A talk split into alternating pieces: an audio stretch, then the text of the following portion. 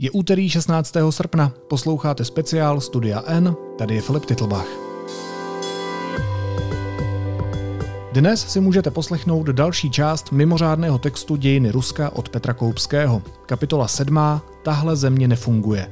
Slovo má herečka Jana Plotková.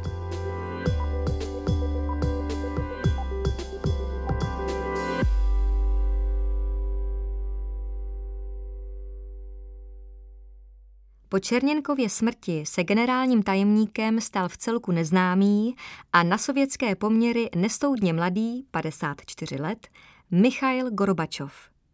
Pocházel z vesnice poblíž jihoruského Stavropolu, otec Rus, matka Ukrajinka. Vystudoval práva, ale nikdy v tom oboru nepracoval. Od roku 1955 byl profesionálním funkcionářem, nejprve v Komsomolu, mládežnická organizace komunistické strany, potom v regionálních stranických funkcích. Ve 40 letech, tedy neobyčejně brzy, se stal členem ústředního výboru KSSS. Nenápadně stoupal po žebříčku, příliš se neprojevoval a když ho členové politbyra schválili do nejvyšší funkce, dost možná ho měli za neškodného, což byl největší omyl jejich života. Gorbačov měl ve skutečnosti připravenou jak agendu, tak spojence. Trvalo mu rok, než dosadil do většiny klíčových funkcí své lidi. Pak poprvé pronesl slovo pěrestrojka, přestavba. Šlo o velmi prostou myšlenku. Tato země nefunguje. Přestaňme to sami před sebou tajit, pojmenujme problémy a začněme je řešit. Z hlediska občana demokratické země to zní nudně a banálně – v dobovém kontextu to však byl radikální program, a to ze dvou důvodů. Za prvé, všichni sovětští občané, od prodavače ve stánku s vodkou na nádraží v Blagověštěnsku, povrchního velitele vojsk Varšavské smlouvy maršála Kulikova, dobře věděli, že jejich země nefunguje, ale nikdo z nich to nikdy neslyšel oficiálně, natož z úst nejvyššího představitele. Za druhé, a to si velmi pravděpodobně neuvědomil sám Gorbačov, Jakmile se jednou začaly pojmenovávat problémy, nemohlo to dopadnout jinak, než že se rychle dojde až k tomu základnímu, z nějž vycházejí všechny další. Tedy ke skutečnosti, že země je diktaturou jedné strany bez základních demokratických a hospodářských svobod. Součástí pěrestrojky byl ekonomický program, který ale příliš neuspěl. Byl nedůsledný a zmatený. Velkým podnikům se Gorbačov snažil naordinovat takzvaný chozrastčot. V zásadě jde o některak objevnou myšlenku, že podnik by měl být ziskový. Což jde ale obtížně dohromady s plánovanou ekonomikou a cenovou regulací, kterých se Gorbačov vzdát nechtěl. U malých podniků, hlavně ve službách, povolil soukromé vlastnictví, jen se mu muselo říkat družstevní a zavedl částečnou prohibici, čímž prozradil, že se na právnické fakultě Lomonosovovy univerzity neprobíraly moderní dějiny USA. Suchý zákon byl extrémně nepopulární. Množství opilců nesnížil, spíš naopak. A umožnil solidní rozjezd organizovaného zločinu, který do té doby v Sovětském svazu postrádal ekonomickou základnu. To vše ale bylo jen pozadí pro dvě opravdové společenské změny – První byla politika jaderného odzbrojení. Gorbačov ji myslel a prováděl naprosto vážně. Věděl, že Sovětský svaz je finančně v koncích, že nemůže nadále držet krok s americkým vojenským rozpočtem. Kromě toho nezdílel válečnický zápal svých mnohých kolegů z vedení strany a státu. Byl prvním sovětským vůdcem bez osobních bojových zkušeností. Na konci války mu bylo 14. Byl rizí civilista. Armáda mu nic neříkala, netoužil hrát si na vojáčky. A v tom byl snad prvním ruským vládcem všech dob. Impérium stojící před zhroucením by pod vedením jiného člověka mohlo podlehnout pokušení odpálit svůj arzenál na rozloučenou. S Gorbačovem tohle nehrozilo. V tomto směru byl pravým mužem na pravém místě – v osobě Ronalda Reagana navíc dostal ideálního protihráče pro velkou show. Pane Gorbačové, strhněte tu zeď, kterou oba z odzbrojování udělali. I tak to bylo všechno těsné a se štěstím. ale povedlo se. Druhou změnou byla glasnost. Ne úplná svoboda slova, ne ve všem, ne všude, ne o čemkoliv, ale přece jen širší, než co Rusko kdy zažilo, snad s výjimkou léta roku 1917. Vydávaly se knihy po desetiletí zakázané, Achmatovová, Pasternak, Solženicin, Orwell. Vycházely články otevřeně rozebírající jakýkoliv aspekt ruské a sovětské historie. Desítky milionů lidí se dozvěděli, v jaké zemi od malička žijí a co všechno se před nimi dosud tajilo. Pokud si Gorbačov myslel, že komunistický režim lze udržet i bez represí, brzy měl zjistit, že se mílí. Prvním problémem, na který narazil, byla nepoddajnost stranického aparátu. Nesesaditelní. Sovětský stát otevřeně řídila komunistická strana, do roku 1952 oficiálně známá jako VKSB, neboli Všesvazová komunistická strana bolševiků. Od roku 1952 KSSS, komunistická strana Sovětského svazu. Ta nebyla v Sovětském svazu politickou stranou ve smyslu názorové platformy, ale historicky bezprecedentním mocenským mechanismem, který tvořil paralelní strukturu k organizaci státní zprávy. Základním článkem státní zprávy byl orgán zvaný Sovět, odpovídající v našich podmínkách obecnímu či městskému zastupitelstvu, krajskému zastupitelstvu a parlamentu. V Sovětském svazu bylo ovšem více úrovní členění. Vrcholem této hierarchie byl nejvyšší sovět, dvoukomorový parlament. Členové těchto orgánů byli voleni všemi občany, ovšem ve fraškovitých volbách, kde neexistovaly alternativy, na každé místo zastupitele či poslance byl vždy jen jeden kandidát. Vedle státní mocenské hierarchie existovala stranická, členěná úplně stejně. Protějškem místního sovětu na vesnici byl tedy místní výbor KSSS, ve městě městský výbor, protějškem nejvyššího sovětu byl ústřední výbor KSSS.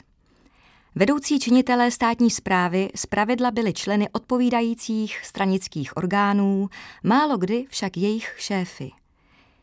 Státní orgány byly podřízené stranickým. V praxi to vypadalo tak, že státní orgány vyřizují rutinní byrokracii, stranické rozhodují všechny důležitější záležitosti. Stranické orgány měly své vlastní úředníky, zaměstnance strany na plný úvazek.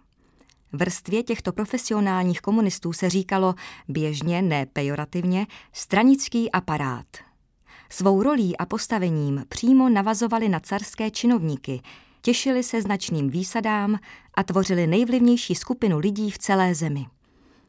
Stranický aparát nejen de facto vládl obyvatelstvu, ale byl také tvrdým oříškem pro nejvyšší vedení, kterého nutně potřebovalo jako vykonavatele svých příkazů. Jenže vykonavatel jednal vždy nejprve ve vlastním zájmu, teprve pak ve prospěch vládce. V různých obdobích vývoje sovětského státu nabýval tento rozpor různé závažnosti a podoby, nejdramatičtěji se projevil v Gorbačovově éře. Malá část osazenstva stranických orgánů byla neprofesionální, volená samozřejmě ne vším obyvatelstvem, ale jen členy strany na jejich konferencích a sjezdech.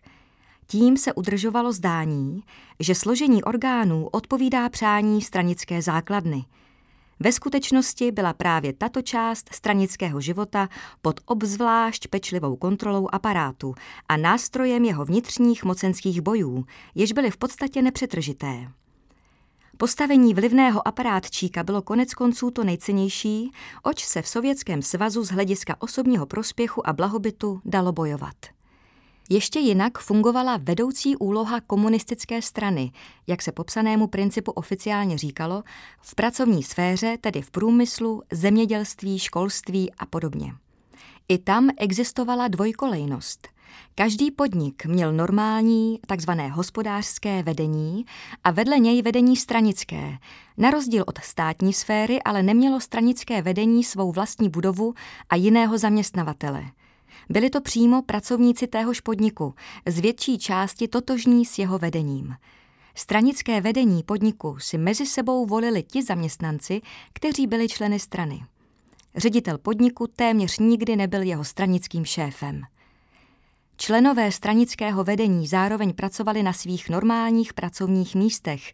Větší podniky však měly jednoho nebo několik uvolněných, rozumí se od pracovních povinností, stranických funkcionářů, pro něž po dobu jejich mandátu byla podniková stranická funkce prací na plný úvazek.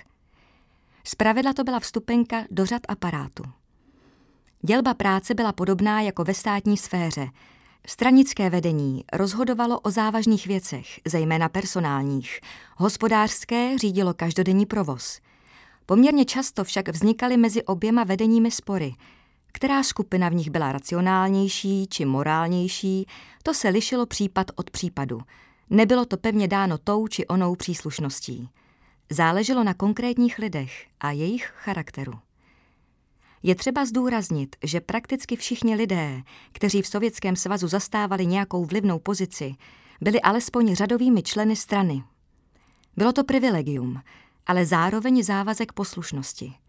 Členy bylo možné úkolovat, řídit a trestat po stranické linii, tedy bez ohledu na jejich běžné pracovní povinnosti, závazky, v krajním případě i mimo rámec zákona – ve státě plném nedostatku, omezení a hrozeb bylo udělení privilegia účinnou pákou. Strach z jeho ztráty většinou vykonal svoje. Nečlenové strany byly v podřadnějším postavení. De facto to byli moderní mužici. Jejich jedinou výhodou bylo, že většinou neměli co ztratit, tudíž se ani neměli o co snažit. Kariéra jim byla uzavřena, racionální přístup k životu velel odvést jen nutné minimum práce a mít čas na své, nevyhnutelně skromné, soukromé radosti. Nepatrné množství lidí se proti státu a straně bouřilo v různé intenzitě a různým způsobem. Po Stalinově smrti jim přestala hrozit poprava. Tajná policie ale nadále působila a za projevy nesouhlasu, které bylo možné označit za protistátní čin, se pořád zavíralo a posílalo do sibirských lágrů. Za Chruščova existovala poměrně rozsáhlá šedá zóna legálního politického nesouhlasu, pokud se týkal minulosti, ne přítomnosti, a pokud se dal označit za výraz kritiky kultu Stalinovy osobnosti. Pro představu o nejzasší mezi, po kterou se tehdy dalo jít, si přečtěte Solženicinovu novelu Jeden den Ivana Dinisoviče, vydanou v cenzurované verzi roku 1962. Za Brežněva se prostor šedé zóny citelně zúžil, za Gorbačova se naopak do široka otevřel. S výjimkou posledních dvou či tří let existence Sovětského svazu však dizidenti neměli na život země významný vliv. Umlčoval je nejen represivní aparát, státní orgány, strana a KGB, ale také a především nezájem většiny obyvatelstva. Popsaný systém řízení státu stranou převzali podle sovětského vzoru s drobnými odchylkami všechny jeho satelitní země, včetně Československa. Ze západního pohledu byl sovětský systém vždy matoucí, což se projevovalo například při titulování vedoucích představitelů. Na západě je zvykem, že hlavou státu je prezident, předseda vlády či konstituční monarcha – Sovětský svaz prezidenta nikdy neměl, s výjimkou posledního roku Gorbačovovy vlády, kdy byla tato funkce zřízena. Lenin, Stalin a Chruščov zastávali funkci předsedy Rady lidových komisařů. Roku 1946 přejmenované na Radu ministrů, což odpovídalo titulu a postavení předsedy vlády. Ale z této funkce jejich moc neplynula. Byla dána tím, že stáli v čele komunistické strany. Plný název jejich funkce zněl generální za Chruščova a krátce za Brežněva první tajemník ústředního výboru komunistické strany Sovětského svazu, což by naznačovalo spíš nějakou podružnější administrativní úlohu. Jenže doslovný výklad zde, stejně jako u mnoha jiných pojmů sovětského života, naprosto neodpovídá skutečnosti. Brežněv se jako první zřekl funkce předsedy rady ministrů, která se od toho okamžiku stala naprosto bezvýznamnou. Vedle toho existoval podobně bezvýznamný, ale oslnivě znějící titul předsedy prezídia nejvyššího sovětu. Prakticky tedy předsedy ryze formálního parlamentu, který si lidé na západě občas pletli s neexistujícím úřadem prezidenta. Vedle genseka, sovětské zkratkové slovo z funkcionářského slengu generální sekretár, Mělo faktickou moc předsednictvo ústředního výboru strany neboli politbyro, velmi malá skupina nejvlivnějších, zpravidla sedmi nebo devíti člená. Od roku 1917 až do zániku Sovětského svazu v roce 1991 prošlo politbyrem jen 119 osob. Pro zajímavost, z o něch 119 byly tři ženy. Sedm členů politbyra bylo popraveno, tři zavražděni, z toho dva prokazatelně režimem. Tři se po rozpadu Sovětského svazu stali prezidenty nově vzniklých států. Sedm je na jaře 2022 dosud naživu. Politbyro se teoreticky zodpovídalo celému ústřednímu výboru. Počet jeho členů po dobu existence Sovětského svazu stále vzrůstal z původních 30 až na 400. A ten zas sjezdu strany, která měla na konci existence Sovětského svazu 19,5 milionu členů z 293 milionů obyvatel Sovětského svazu. Tyto převodové páky však byly slabé. Členové politbyra byli faktickými vládci země – k nim dále patřilo nejvyšší velení ozbrojených sil a vedení tajné služby KGB. Do roku 1946 NKVD. Konec experimentu.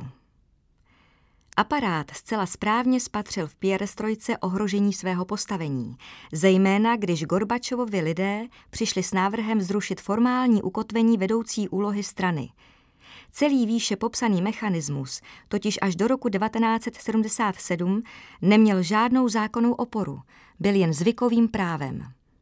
Nová ústava Sovětského svazu z roku 1977 vedoucí úlohu strany uzákonila. Gorbačov zvažoval, že tento článek ústavy opět nechá zrušit, aniž ovšem chtěl komunistickou stranu odstavit od moci.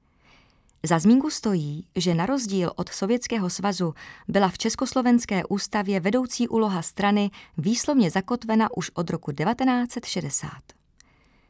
Gorbačov měl za to, že stranické orgány mohou a mají obhájit svou nadřazenost jen přirozenou autoritou a kvalitou práce. To byl naivní idealismus. Zkušení praktici z aparátu naproti tomu soudili, že v takovém případě přijdou nejen o výsady, ale možná také o život. V lidových bouřích, které po uvolnění šroubů nevyhnutelně nastanou. Zhruba podobně uvažoval státní aparát a pozemkoví vlastníci v roce 1861, když Alexandr II. rušil nevolnictví. Lépe než kdo jiný věděli, za co všechno by se jim lidé mohli chtít pomstít – pěrestrojku a glasnost proto ze všech sil sabotovali. Ani aparátčíci však situaci neodhadli správně. Neuvědomili si, že ještě větší silou než touha po politické a osobní odvetě je v Sovětském svazu národnostní napětí. Koncem roku 1986 odvolal Gorbačov z funkce skorumpovaného a přestárlého prvního tajemníka komunistické strany Kazachstánu Din Hameda Konajeva – který řídil tuto svazovou republiku už od roku 1960 a nahradil ho svým člověkem Genadijem Kolbinem. Jenže Kolbin byl Rus, ne Kazach, a Gorbačov tak porušil ustálené pravidlo, podle nějž v čele svazových republik vždy stáli příslušníci toho kterého většinového národa. V Alma-Atě, tehdejším hlavním městě Kazachstánu, v zápětí vypukly lidové bouře, jaké sovětský svaz ještě nezažil – Protestů se zúčastnili desítky tisíc lidí. Gorbačova přirovnávali ke Stalinovi a nesli hesla jako konec diktatury. Milice, sovětská policie, proti ním zasáhla velmi tvrdě. Zadrženo bylo 8,5 tisíce lidí. Dva byli při policejním zásahu zabiti, sto raněno, přes tisíc lidí skončilo před soudem a pak ve vězení. S takovou odezvou Gorbačov určitě nepočítal – Poměr sil mluvil zdánlivě v jeho prospěch. Alma Ata tou dobou měla jen asi čtvrtinu kazašského obyvatelstva. Většinu tam tvořili etničtí rusové, kteří se však demonstrací také účastnili, ač zdánlivě neměli důvod. Konajev byl kromě toho velmi nepopulární i mezi Kazachy. Podstata protestů tedy nebyla ani národnostní, ani nešlo o obranu milovaného vůdce. Šlo skutečně o konec diktatury autoritativního řízení z hora, byť zrovna v tu chvíli osvíceného a míněného dobře. V tomto ohledu nebyl Gorbačov o nic moudřejší či demokratičtější než Petr I. či Kateřina Veliká. A brzy mělo být hůř. Jižně od hlavního hřebene Kavkazu leží tři dnes nezávislé státy, tehdy Sovětské svazové republiky, Gruzie, Arménie a Azerbajdžán. K situaci v Gruzii se dostaneme v našem vyprávění později. Teď se zaměříme na zbylé dvě země. Arméni žijí v této oblasti od antických dob. Turkické kmeny, z nichž se postupně vyčlenili dnešní Ázerové, od 11. století a právě tak dlouhá je historie konfliktů mezi oběma národy. V moderní době si je podmanilo ruské impérium a po něm je zdědil sovětský stát. Sověti zakreslili hranice, které platí dodnes a jsou komplikované. Administrativní součástí Azerbajdžánu je Nachyčevanská exkláva – území, které je od něj odděleno a sousedí jen s Arménií a Iránem. Další součástí Azerbajdžánu je arménská enkláva Náhorní Karabach, oblast oddělená od Arménie, ale obydlená převážně Armény. To vše vzniklo během staleté historie. Sovětská moc držela konflikty na úzdě, za Gorbačova ale začala slábnout. Dávné křivdy vypluly na povrch. V únoru 1988 propukly arménské protesty ve Stěpanakertu, hlavním městě Náhorního Karabachu. Demonstranti se dožadovali připojení k Arménii. Moskva to okamžitě zamítla. Gorbačov věděl, že jakmile přistoupí na první překreslení hranic mezi republikami, strhne se lavina, která ho zasype. Došlo k prvním násilným střetům. V Arménii i Azerbajdžánu se aktivizovali bojovní nacionalisté a během roku 1989 propukla mezi oběma republikami malá, ale nepopiratelná válka, v níž bojovali především dezertéři sovětské armády, z níž odešli i se svými zbraněmi. Od té doby se boje v náhorním Karabachu vždy jen přerušují, nikdy úplně neskončily. Situaci zkomplikovalo ničivé zemětřesení, které v prosinci 1988 postihlo Arménii a vyžádalo si několik desítek tisíc obětí. Boje a nepřátelství se propojily s humanitární pomocí a utrpením do zamotaného klubka. Pomoc z centra byla málo účinná a Sovětský svaz se čím dál více jevil jako nefunkční stát. V dubnu 1989 došlo k masakru v sousední Gruzii, kde místní moc nasadila armádu proti demonstrantům a nad Biliské dlažbě zůstala stovka mrtvých. Jako domek z karet. V tu chvíli poprvé padlo slovo suverenita. Jakkoliv to byl spíš řečnický obrat než jasně formulovaný požadavek úplné samostatnosti. Jako první s ním přišli Estonci – v zápětí se přidalo Lotyšsko a Litva. Nerozborný svazek svobodných republik, který navždy spojila Veliká Rus, jak zněla úvodní slova tehdejší sovětské hymny, se začal rozpadat. V Sovětském svazu se už na jaře 1989 konaly první částečně svobodné volby v jeho historii. Volilo se nikoli do nejvyššího sovětu, ale do nově vytvořeného výboru lidových zástupců, který byl ústavní novelou nejvyššímu sovětu nadřazen. Volební systém byl velmi složitý. Kandidáty nenavrhovaly politické strany, jak by tomu bylo v demokracii, protože s výjimkou komunistické strany žádné neexistovaly. Namísto toho byla část kandidátů navržena místními orgány státní moci, část společenskými organizacemi jako odbory a komsomolem, část samozřejmě přímo komunistickou stranou. Nezávislí kandidáti mohli do systému proniknout jen velmi obtížně a v malém množství. Volby prostě byly pečlivě nastaveny tak, aby je komunistická strana nemohla prohrát a skutečně neprohrála. Vynesli však vzhůru několik radikálních osobností. Na prvním místě mezi nimi někdejšího Gorbačovova chráněnce, nově ale hlasitého kritika Borise Jelcina.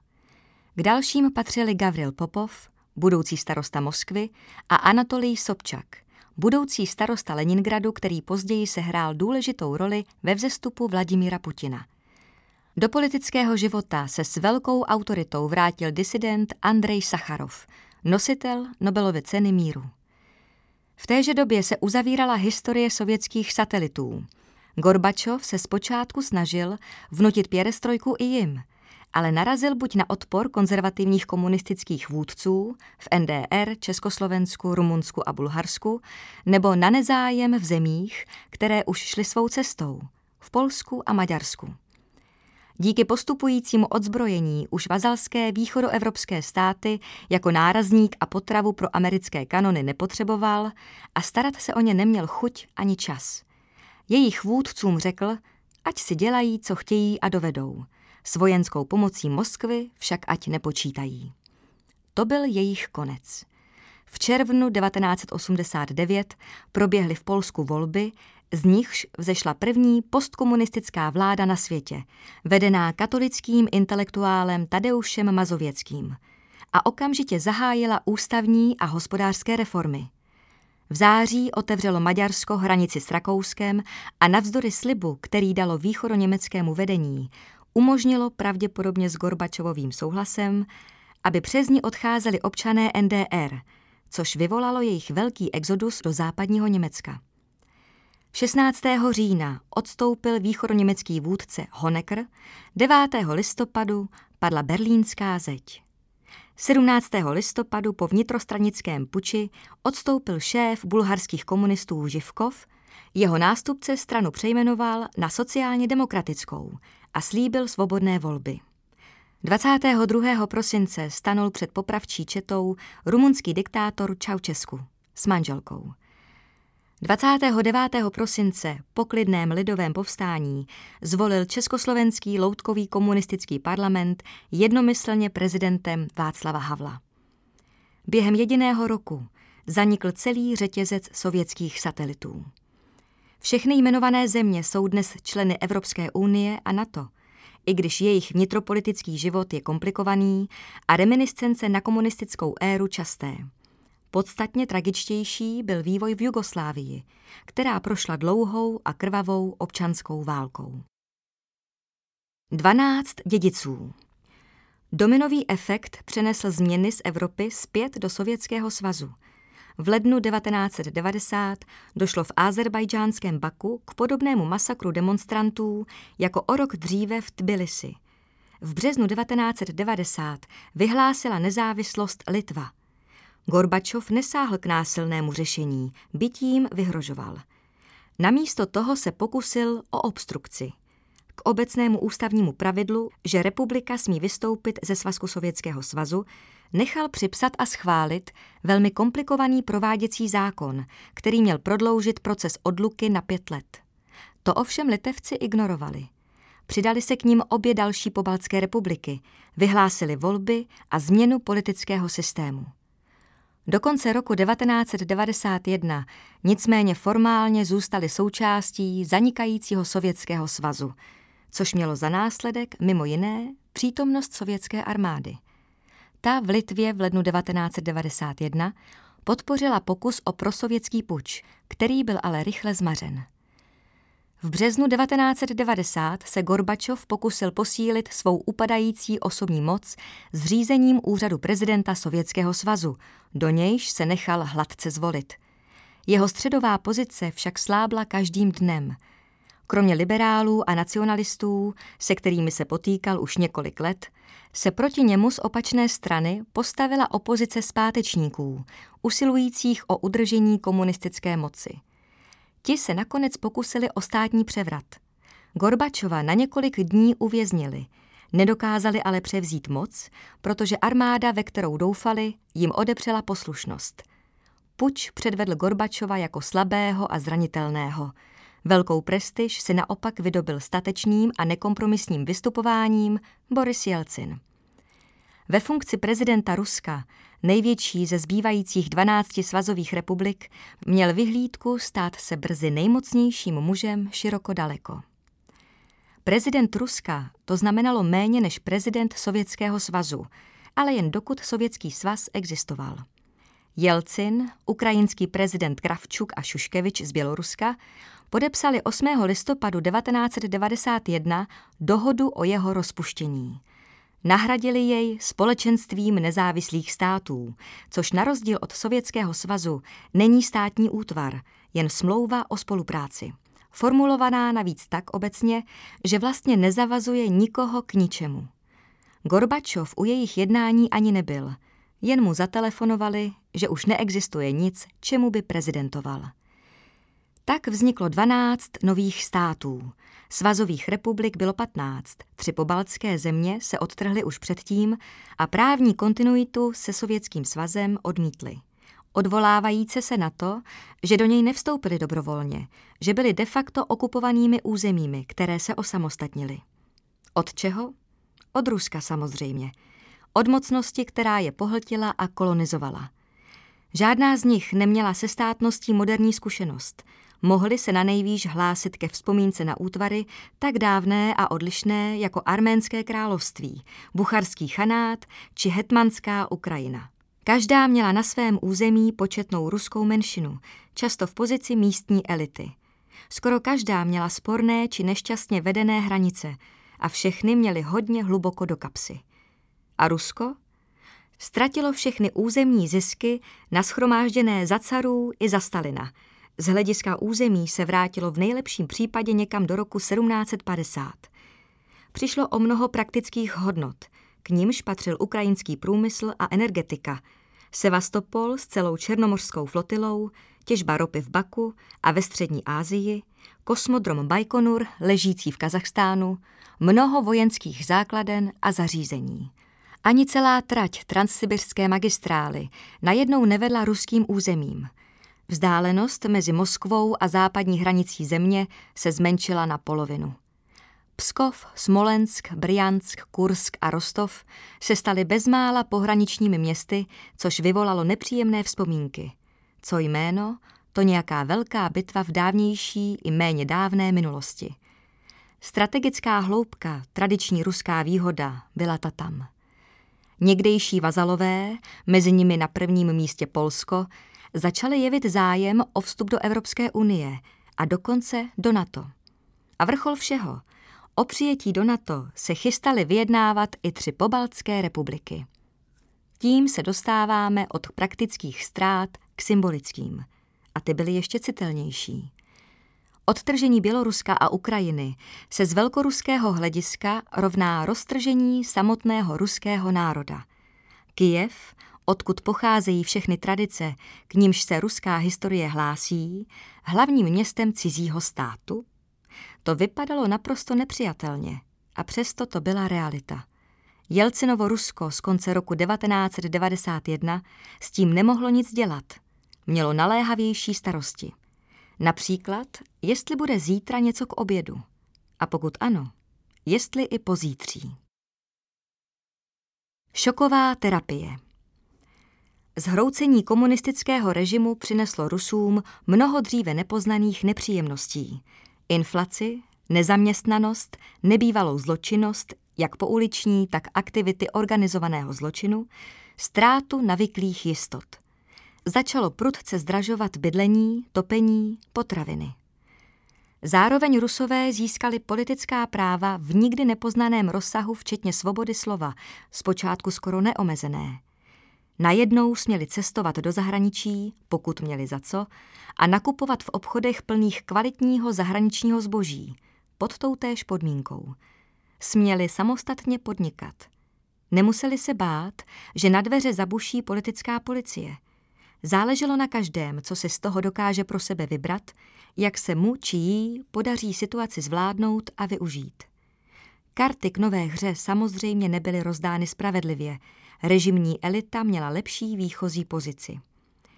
Jejím příslušníkem byl také Jegor Gajdar, kterého si Jelcin vybral jako svou pravou ruku.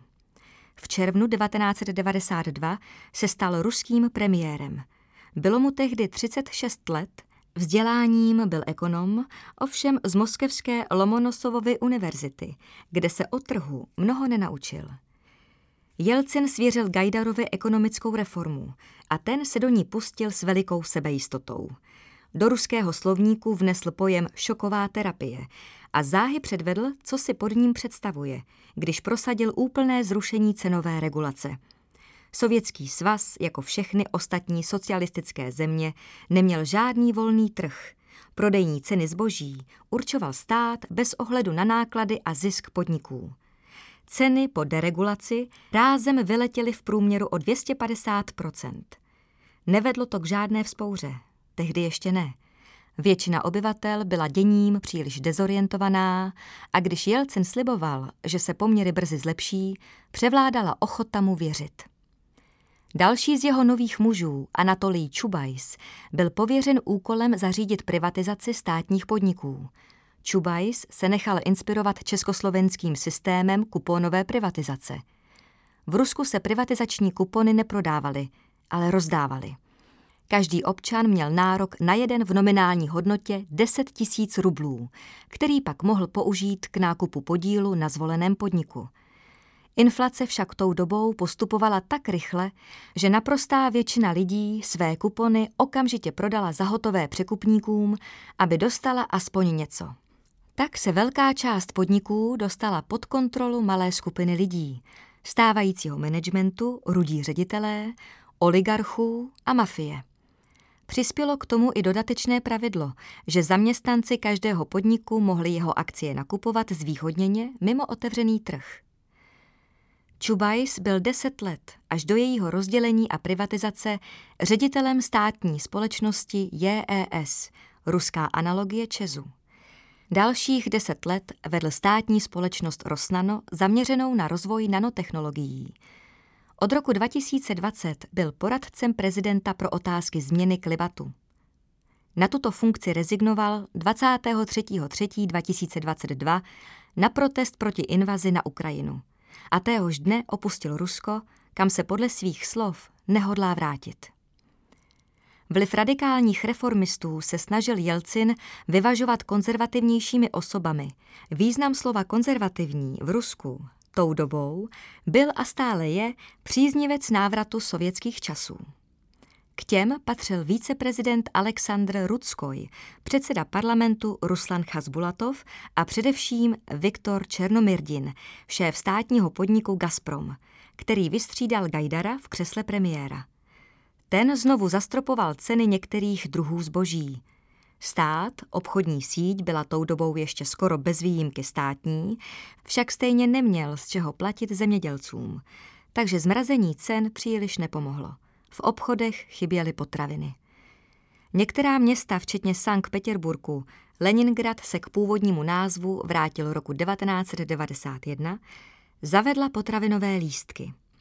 Gajdarova šoková terapie vedla k ožebračení obyvatelstva ale ne k nastartování kapitalistické ekonomiky.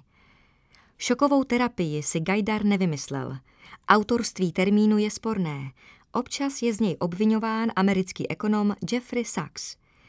V podstatě jde o sadu doporučení pro transformaci ekonomiky směrem k fungujícímu volnému trhu, za kterou v té době na základě zkušeností z Latinské Ameriky stály instituce jako Světová banka a Mezinárodní měnový fond – Gajdarovi američtí poradci si ovšem neuvědomili, v čem všem je situace postkomunistických zemí a Ruska především specifická.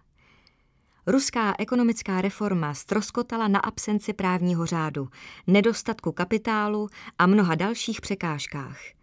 Důležitou roli sehrála centrální banka, kterou neměl pod kontrolou Jelcin ani Gajdar. Podléhala parlamentu. Konzervativci v jeho vedení řídili monetární politiku přesně opačným směrem, než doporučoval Mezinárodní měnový fond. Tiskli peníze, aby stát mohl hradit své závazky a živili tak inflaci. Rusko v polovině 90. let mělo všechny nevýhody transformační ekonomiky, ale žádnou výhodu. Až na dno deziluze. Už po dvou letech značné politické svobody se Jelcin začal vracet k autoritářským metodám.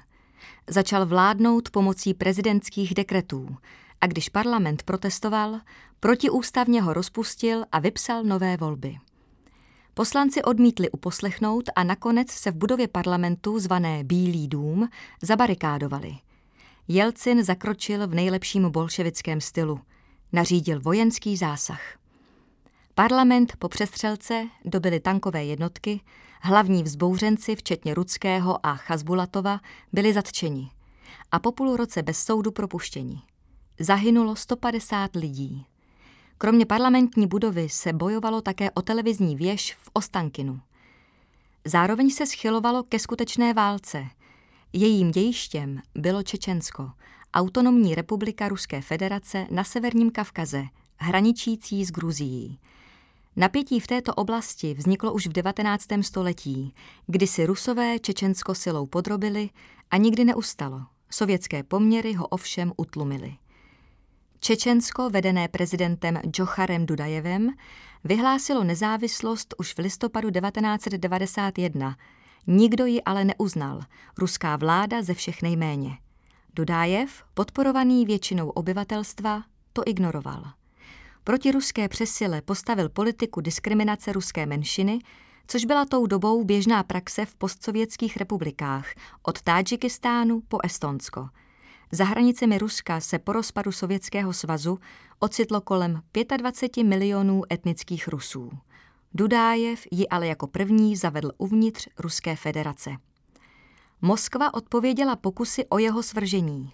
Když neuspěli, nařídil Jelcin invazi a bombardování města Grozný, centra Čečenska. Tak začala na podzim 1994 první čečenská válka. S přestávkami trvala dva roky – Vyžádala si přinejmenším 50 tisíc obětí, převážně civilistů, a padl v ní i Dudájev. Počet obyvatel půlmilionového Grozného klesl na polovinu. Kdo mohl, utekl. Čečenští bojovníci začali oplácet teroristickými útoky, které pokračovaly i po uzavření příměří v roce 1997. První čečenská válka Jelcinově domácí popularitě neuškodila, naopak – Většina ruské veřejnosti ji plně schvalovala. Kritiky se ale pro svou očividnou násilnost dočkala v zahraničí, kde málo kdo chápal složitost situace, historické souvislosti, roli islámského radikalismu v čečenské politice a především fakt, že Čečensko není jednotné, že v něm samém probíhá boj mezi klany a ozbrojenými skupinami. Vzájemné nepochopení mezi Ruskem a Západem bylo ale rozsáhlejší. Čečensko v něm představovalo jen malý střípek. Hlavním kamenem úrazu byla ztráta postavení supervelmoci. Ve světě vzniklém po skončení studené války, ve světě, který tou dobou, ne celý samosebou, ale jeho nezanedbatelná část, věřil Fukuyamově tezi o konci dějin v podobě definitivního vítězství kapitalismu a liberální demokracie, už zahraniční partneři nepoměřovali Rusko jeho vojenskou silou, ale ekonomickou. To znamenalo konec postavení supervelmoci. Jelcin se na rozdíl od vedoucích představitelů Sovětského svazu už nemohl pokládat za spoluvládce planety. Pravidelná setkání prezidentů Spojených států a Ruska, samity zavedené Reganem a Gorbačovem, sice nadále pokračovaly, ale šlo v nich v podstatě o jediné – aby měla americká strana přehled, jestli si Rusové nenechali rozkrást svůj jaderný arzenál, případně zda ho neprodali pod rukou. Američané už nepotřebovali své kroky s Ruskem domlouvat. Prostě je oznamovali, nebo ani to ne. A na ruské protesty nebrali ohledy. Ruské vedení nesouhlasilo se vstupem Finska do Evropské unie v roce 1995. Velmi silně nesouhlasilo se vstupem Česka – Polska a Maďarska do NATO v roce 1999. Pokusilo se oponovat západní politice v bývalé Jugoslávii, zejména pak bombardování Srbska a vyhlášení nezávislosti Kosova. V ničem z toho Jelcin neuspěl. Svět už měl jen jednu supervelmoc. To bylo hořké nejen pro politické špičky, ale také pro ruskou veřejnost. Nejenže nedostala slíbený blahobyt, ale ještě přišla o zdroj národní hrdosti, o pocit významu a nepřemožitelnosti své země. Ke konci 90. let byl už Jelcin extrémně nepopulární. Byl člověkem, ve kterého Rusové vložili naděje a on je zklamal. Symbolem selhání. Podvodníkem, který nasliboval modré z nebe. Chtěli jsme to udělat dobře a dopadlo to jako vždycky řekl jednou jeho premiér Černomirdin o nedůležité konkrétní věci. Ale je to výrok, který zlidověl, protože mimoděk skvěle vystihuje celou Jelcinovu éru.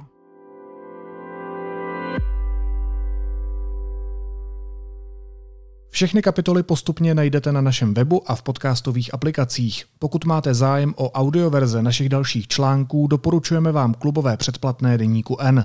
Dějiny Ukrajiny a Ruska vysíláme ve studiu N každé úterý až do konce srpna.